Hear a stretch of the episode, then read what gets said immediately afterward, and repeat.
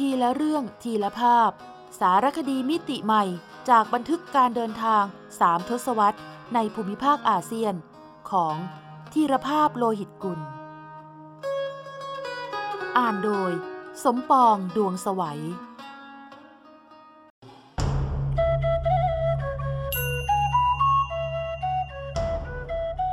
มนตราอาเซียน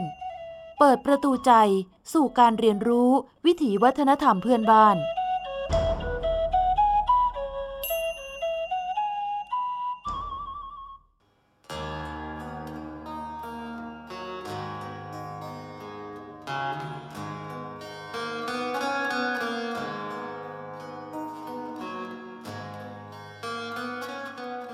เคล็ดลับสัญจร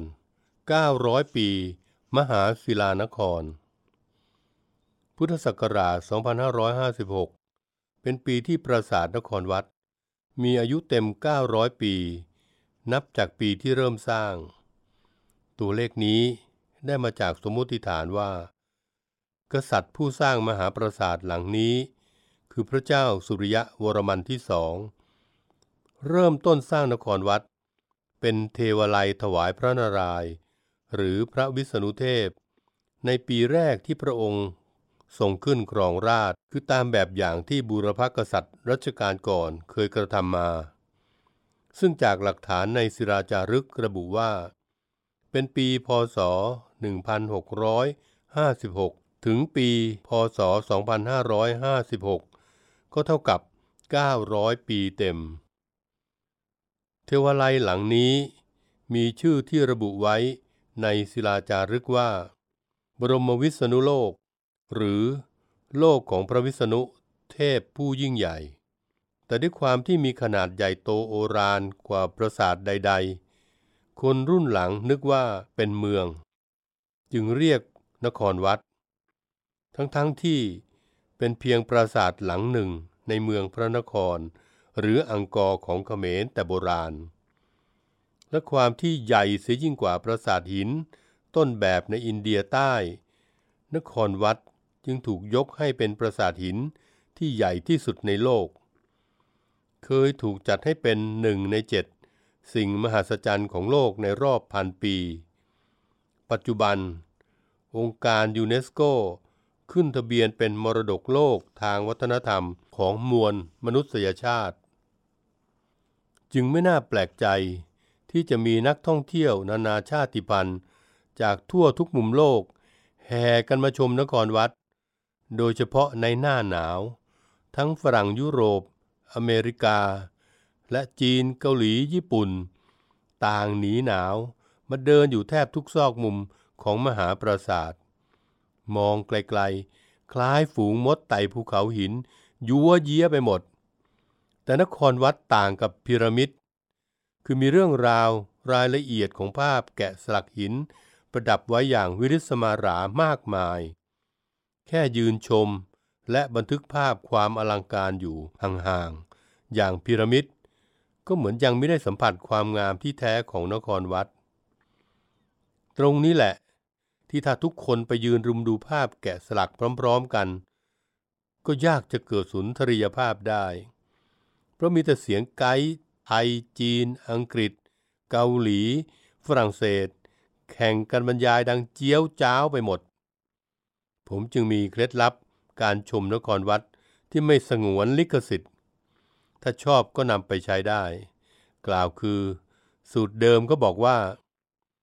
เช้าให้เข้าบายนหรือนครธม บ่ายค่อยไปชมนครวัด เพราะนครวัดหันด้านหน้าไปทางทิศตะวันตก ช่วงบ่าย แดดจะส่อง ตรงองค์ปราสาทสวยพอดี แต่ก็จะเจอนักท่องเที่ยวอลังการล้านแปด ผมจึงกลับทิศกลับทางเสียใหม่ โดยเข้าชมนครวัดช่วงเช้า และเข้าทางด้านหลังของปราสาท คือทางทิศตะวันออก ซึ่งแสงเช้าจะส่องตรงองค์ปราสาทสวยพอดีเช่นกัน เพียงแต่ด้านหลังไม่มีทางเดินปูด้วยหิน เป็นเส้นนำสายตาเหมือนด้านหน้าเท่านั้นเอง นอกนั้น ด้านหน้ากับด้านหลังเหมือนกันหมด ราะช่างเขมรแต่โบราณ ออกแบบรูปทรงปราสาทนครวัด เป็นแบบสี่เหลี่ยมจัตุรัส คือมีปรางบริวารทั้งสี่คือเปรียบได้ดังภูเขาทวีปทั้งสี่ล้อมรอบปรางประธานที่อยู่ตรงกลาง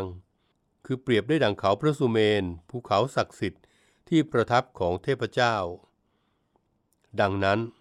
หากเดินเข้าหาตัวปราสาทแบบตรงเป๊ะ ไม่ว่าจะเป็นด้านหน้าหรือด้านหลัง จะเห็นนครวัดมีสามยอด เพราะปรางบริวารทั้งสี่ซ้อนกันทำให้เห็นแค่สอง แต่ถ้าเดินเข้าหาตัวปราสาทโดยเบี่ยงมาซ้ายหรือขวา จะเห็นนครวัดครบทั้งห้ายอด จากนั้นเมื่อเข้าไปในตัวปราสาทแล้ว ผมจะยังไม่ชมภาพแกะสลักที่ระเบียงปราสาท ซึ่งเป็นธรรมเนียมที่นิยมกัน แต่จะเดินตรงขึ้นไปจนถึง ปรางประธานที่ชั้นสามของปราสาท ซึ่งถือว่าเป็นยอดเขาพระสุเมน ศูนย์กลางของโลกและจักรวาล และเป็นที่ประทับของเทพเจ้าตามคติฮินดู ขึ้นไปชมภาพแกะสลักเทพอับสรหรือนางอับสรา องค์ที่ได้รับการยกย่องว่า งามวิจิตรการตาที่สุดในบรรดาภาพนางอับสรากว่า 1,700 องค์ ที่แกะสลักไว้รายรอบปราสาทนครวัด องค์ที่ว่ากันว่า แกะโดยช่างชั้นครูผู้ไม่ประจบประแจงเจ้านาย จึงให้แกะนางอับสรา ตรงซอกหลืบของใจกลางปรางประธาน คือตรงจุดที่ไม่เด่น หากไม่ตั้งใจไปดูจริงๆ อาจจะหาไม่เจอ เพราะมีเสาบังประมาณนั้น ชมจนอิ่มตาอิ่มใจแล้ว ก็ย้อนกลับลงมาละเลียด ชุมภาพแกะสลัก เล่าเรื่องมหากาบรามยณะหรือรามเกียรติ์และมหาภรตายุทธรวมทั้งภาพกุรมาวตารหรือมหากรรมกวนเกษียณสมุทรภาพนรกสวรรค์ และภาพเสียมกุก คือภาพทหารชาวสยาม ในขณะที่คนส่วนใหญ่เดินสวนเราขึ้นไปปรางประธาน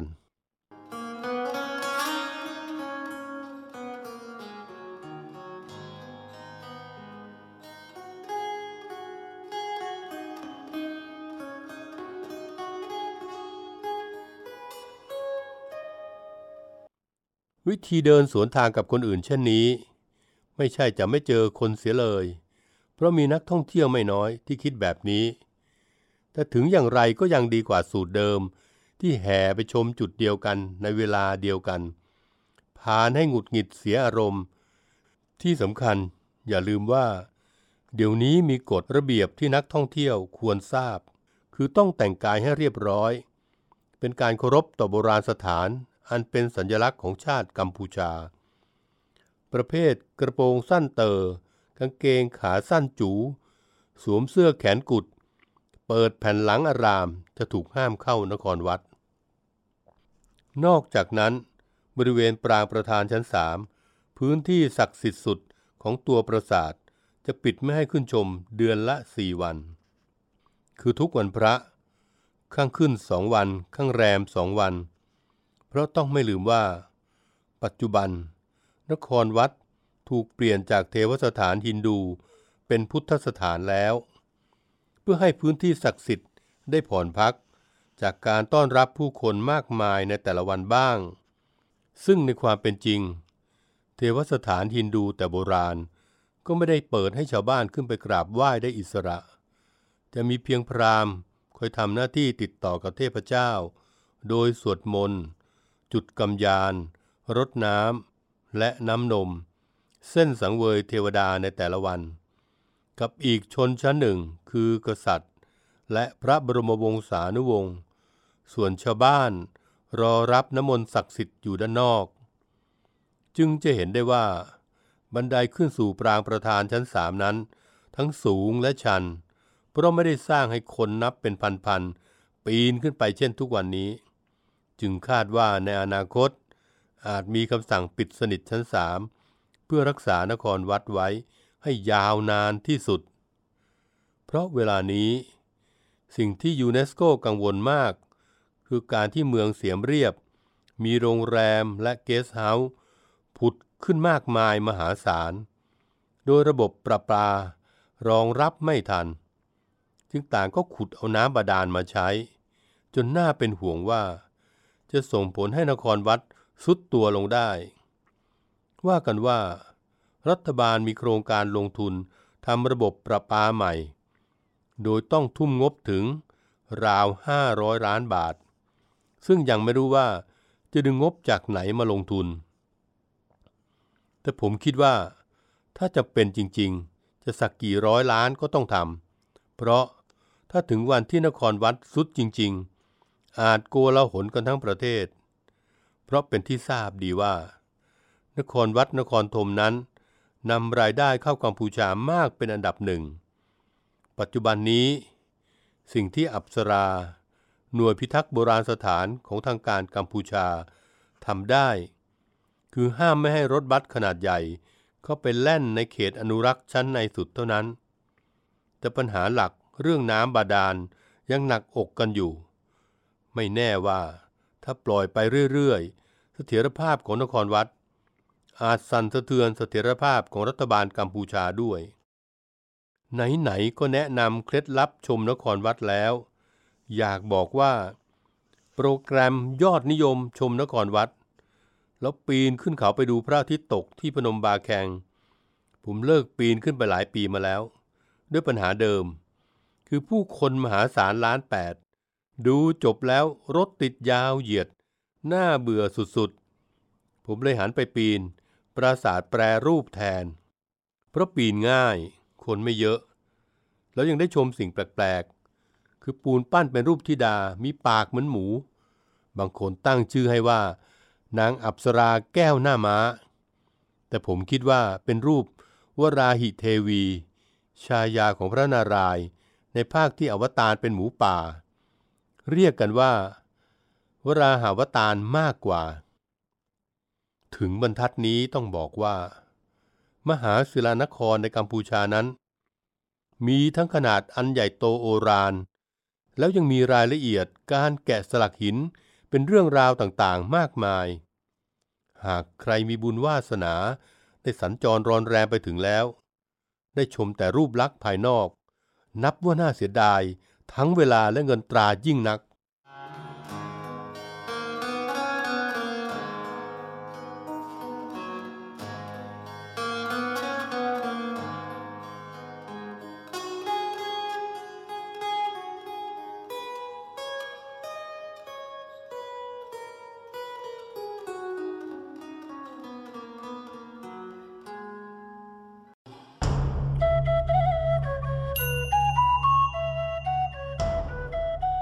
มนตราอาเซียน เปิดประตูใจสู่การเรียนรู้วิถีวัฒนธรรมเพื่อนบ้าน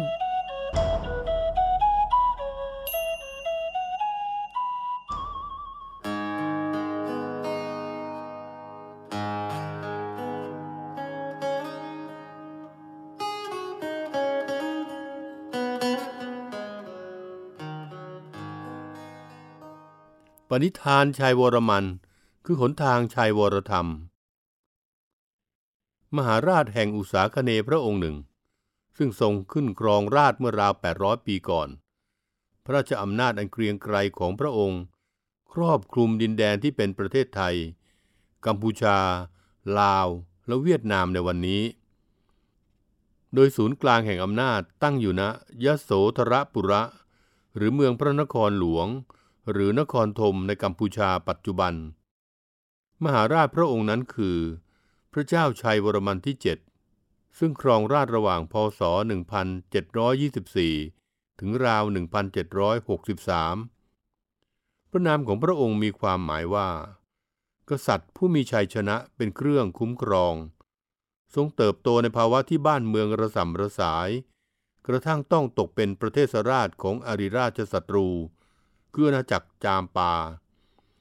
ระราชภารกิจสำคัญ ตั้งแต่ก่อนขึ้นครองราชคือ การกอบกู้เอกราช ทรงออกบัญชาการรบด้วยพระองค์เองเสียจนกระทั่ง แทบไม่มีพระบรมรูปจำหลักหินของพระองค์ ในชุดทรงเครื่องกษัตริย์ นอกจากชุดนักรบ หรือไม่ก็นักบวชด้วยถึงแม้รัชสมัยของพระองค์ จะเต็มไปด้วยศึกสงคราม แต่ข้อความในศิลาจารึกสมัยชัยวรมันที่ 7 ก็ระบุชัดว่า ทรงเป็นพุทธมามกะ ผู้ทรงทศพิษราชธรรม ความตอนหนึ่งในจารึกปราสาทพระขันระบุว่า พระองค์ทรงพบกับความยินดีในน้ำอมฤตคือคำสอนของพระศรีสากยมุนี ทรงมีอุดมคติที่จะก้าวตามรอยจักรพรรดิธรรม ผู้ยิ่งใหญ่เฉกพระเจ้าอาโศกมหาราช และทรงพักดีต่ออวโลกิเตศวน พระโพธิสัตว์ในคติของชาวพุทธฝ่ายมหายาน ผู้เสด็จลงมาปลดเปลื้องทุกข์เข็นของชาวโลก จึงทรงมีพระบรมราชโองการให้ สร้างโรงพยาบาลชุมชน หรืออโรคยะศาลา ตามเส้นทางเดินทุกสาย จากแว่นแคว้นที่ไกลที่สุดที่อยู่ภายใต้พระราชอำนาจของพระองค์พุ่งตรงมายังราชธานี ยโสธรปุระ รวมทั้งสิ้นถึง 102 แห่ง เพื่อรักษาโรคภัยให้ผู้จาริกแสวงบุญ และประชาชนทุกชนชั้น ภายใต้พระราชปณิธานที่ว่า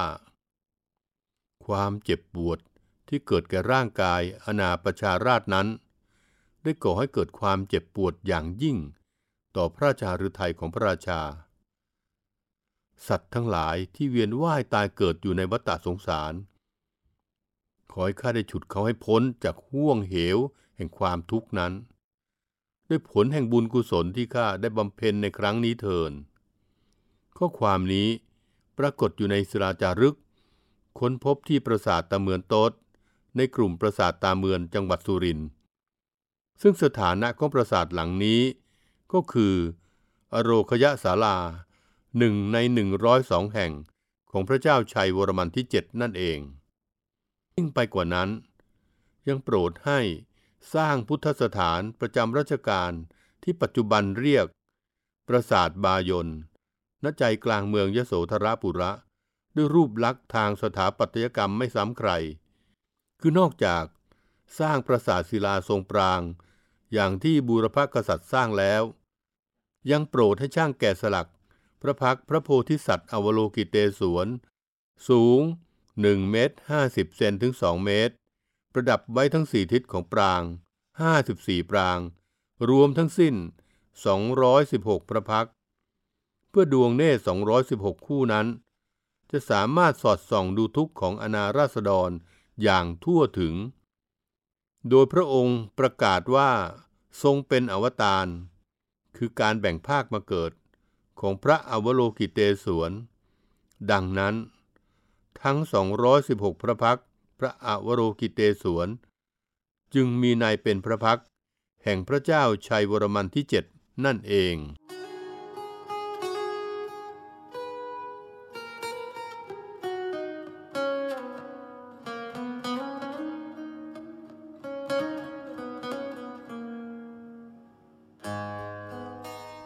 ที่น่าสนใจคือ มีการตีความว่า แต่ละพักที่หันไปทั้งสี่ทิศ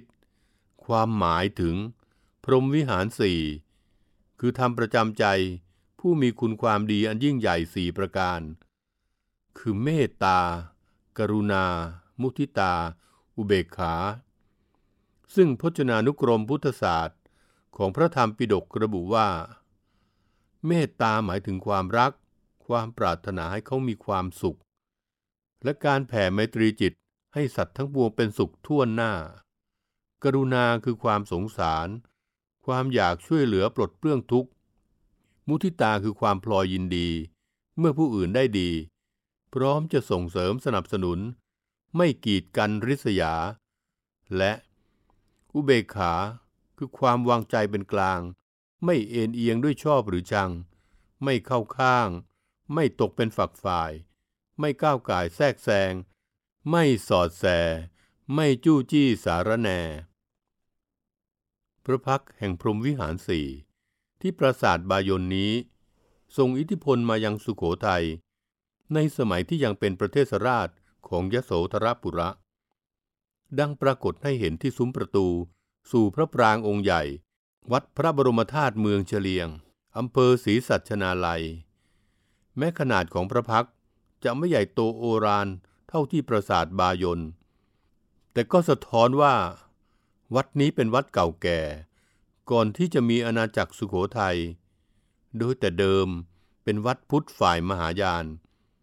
ปัจจุบันเป็นเถรวาท เป็นสัญลักษณ์บ่งชี้ว่า ผู้นำในยุคนั้น น้อมนำพรหมวิหารสี่ไว้ในจิตสำนึก จึงสร้างพระพักพระอวโลกิเตศวนประดับไว้ ว่า แม้จะได้รับอิทธิพลจากเขมร แต่ช่างสุขโขทัยสมัยนั้น ก็ประยุกต์ดัดแปลงให้งดงามในแบบของตัวเอง จนดูคมและขลังด้วยฝีมือปั้นปูนอันวิจิตรการตา ไม่แพ้งานแกะสลักหินแบบเขมร เช่นเดียวกับหลวงพ่อศิลาที่วัดทุ่งเสลี่ยมอำเภอทุ่งเสลี่ยม ไม่ไกลจากศรีสัชนาลัยนัก เป็นพระพุทธรูปนาคปรกปางสมาธิศิลปะเขมร แกะสลักจากหินทรายด้วยฝีมือช่างสุโขทัย ดังนั้น แทนที่พระพักจะยิ้มอย่างแสดงอำนาจ อันเป็นพิมพ์นิยมของช่างเขมร หลวงพ่อศิลากลับมีพระโอษฐ์ที่เรียบตรง แต่วงพักโดยรวมแลดูอ่อนโยนตามแบบศิลปะสุโขทัยอันเกิดจากการสลักสลาพระขนงหรือคิ้ว เป็นวงโค้งต่อกันดังลอนคลื่น พระเนตรเรียวงามดังรวงข้าว พระนาสิกคมสัน กระทั่งพระกันหรือใบหู หากดูอย่างเพ่งพินิษจะเห็นเส้นสายรายละเอียดวิจิตตาเกินบรรยาย ส่วนเครื่องถนิมบิมพาพรก็แกะสลักอย่างวิลิสมารา เป็นที่สุด จนผมยกให้ เป็นพระพุทธรูปศิลปะเขมร ที่สวยที่สุดเท่าที่เคยเห็นมา หรืออาจกล่าวได้ว่า พระพักของท่านเป็นพรหมวิหารพัก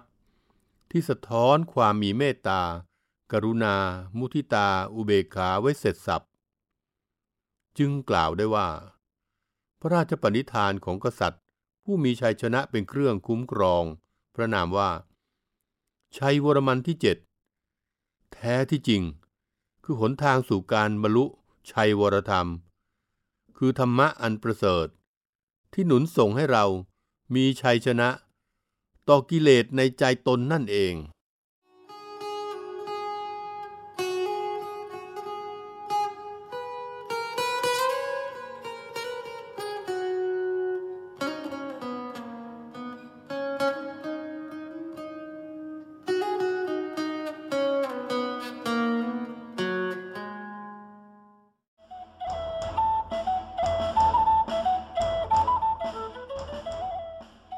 แซกอาเซียน ทุกซอกทุกมุมของอาเซียน มีเรื่องราวที่ค้นหาได้ไม่รู้จบ โดย กิติมาพรจิตราธร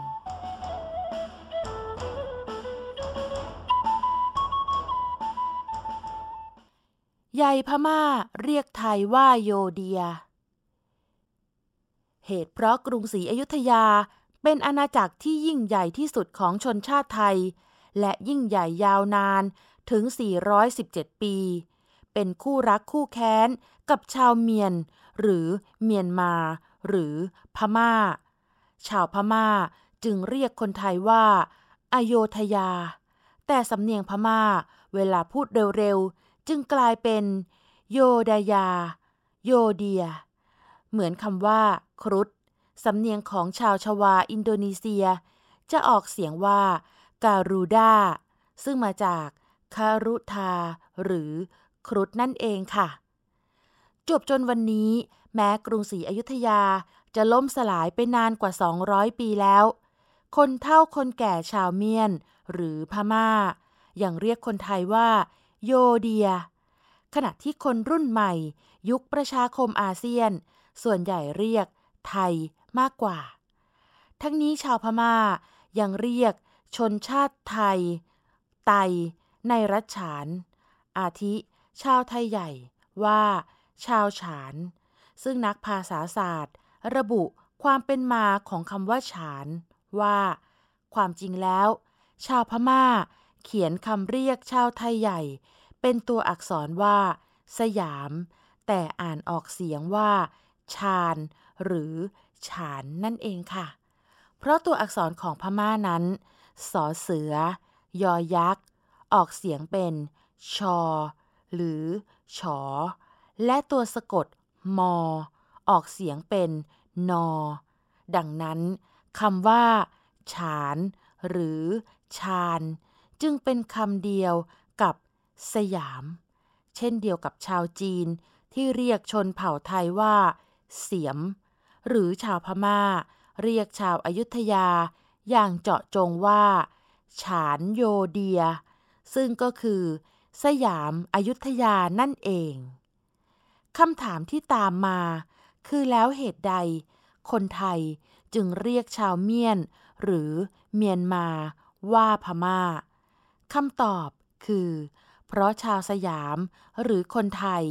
ใกล้ชิดกับคนมอญโดยเฉพาะในยุคสมัยไทยรบพม่าบ่อยครั้ง ชาวมอญซึ่งมีถิ่นฐานอยู่ในแถบลุ่มน้ำอิระวดีตอนล่าง เท่ากับอยู่กึ่งกลาง ระหว่างกรุงศรีอยุธยาของไทย กับกรุงอังวะ กรุงหงสาวดี ราชธานีของพม่า เมื่อเกิดสงคราม ไทยรบพม่าคราใด ชาวมอญมักอพยพเข้ามา พึ่งพระบรมโพธิสมภารพระเจ้าแผ่นดินไทย ดังปรากฏชุมชนมอญ กระจายอยู่ในหลายจังหวัดของไทย ตราบจนปัจจุบันนะคะ ดังนั้นเมื่อสำเนียงมอญออกเสียงคำว่า เมียน เมียนมา ว่า บามา คนไทยจึงออกเสียงตามสำเนียงมอญว่า พม่า ตราบจนวันนี้ แม้รัฐบาลพม่า ประกาศการออกเสียงชื่อประเทศอย่างเป็นทางการว่า เมียนมาแล้วก็ตาม แต่ ราชบัณฑิตยสภาของไทย อนุโลมให้เรียกได้สองแบบคือ เมียนมาและพม่า ด้วยเหตุผลว่า พม่าเป็นคำที่เรียกกันมานาน อีกทั้งยังปรากฏในตำราไทยแต่โบราณนานมาแล้วนั่นเองค่ะ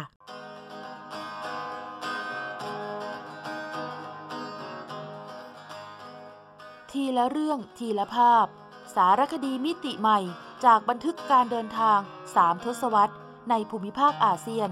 ของทีรภาพโลหิตกุล สร้างสรรค์ดนตรีโดย นิพนธ์เรียบเรียง และบุญชัย ชุนหรักโชต